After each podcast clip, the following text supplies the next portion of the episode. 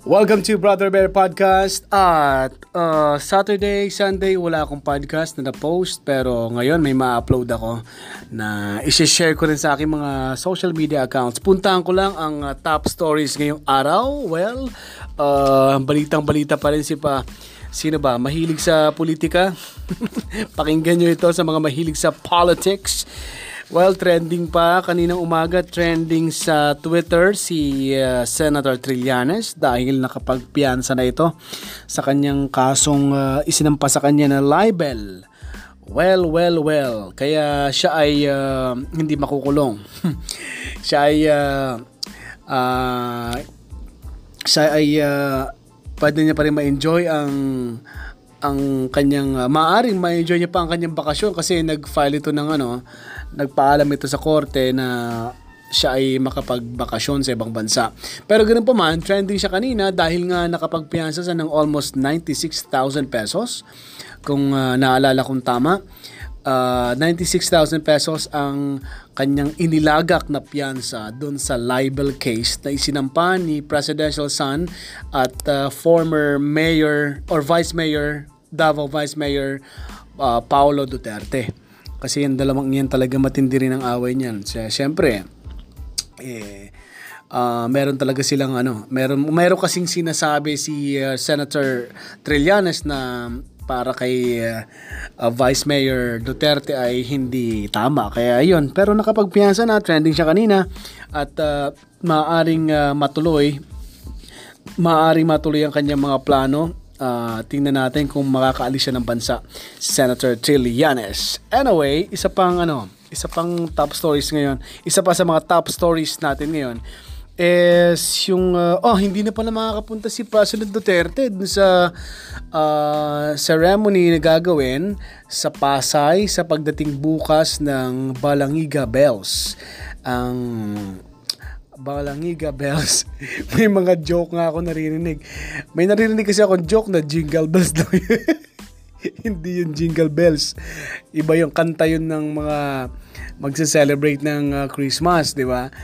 Jingle Bells, ano yun, song. Ito, Balangiga Bells to. Seryosong usapin ito dahil nga yun ay para sa Pilipinas, uh, kinuha ng mga dayuhan na punta sa iba-ibang bansa, US, at hindi ako nagkakamali, may dadaanan siya dito sa Korea kasi meron na nasa Korea na isa pang ano or bell na, na dapat maiuwi dito sa Samar. So bukas na sa Pilipinas na yan, magkakaroon ng mga seremonya pero hindi na po makakapunta. 3 PM kanina tanggap ko yung news.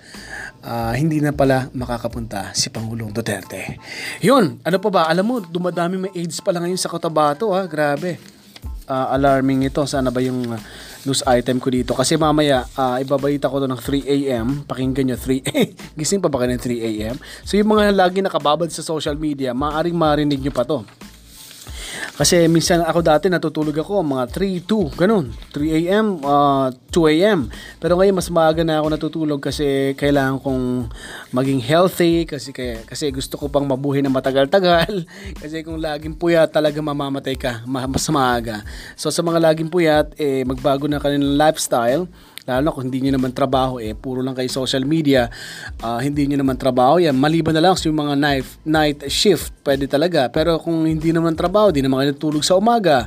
Tapos matutulog kayo 3 a.m 2 a.m naku delikado yan. So kaya ako binago ko ang lifestyle binago ko ang tulog binago ko ang gising.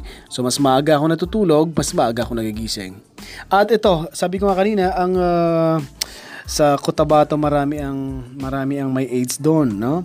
Sabi ng mga authorities, may labing tatlong high school, eto high school student positive sa HIV.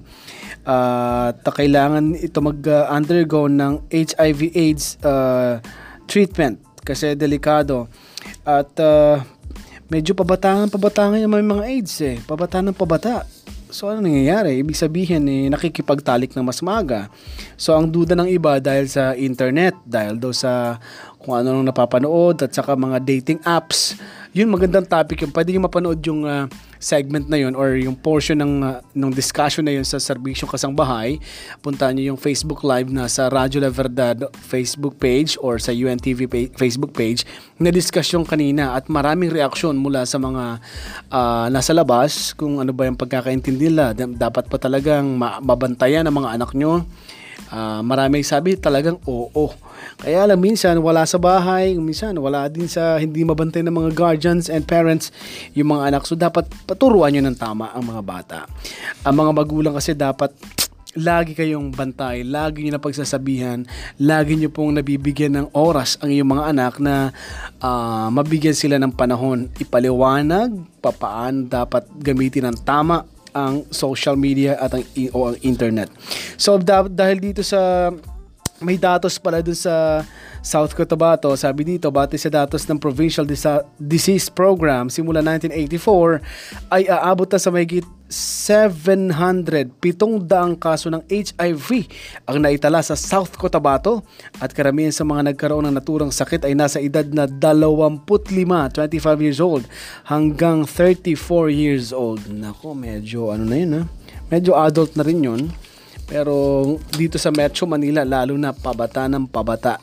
15 years old, 16 years old, meron ng AIDS. Alright, maraming salamat. Kailangan natin ng tamang pag-iingat at gabayan po natin ang ating mga anak.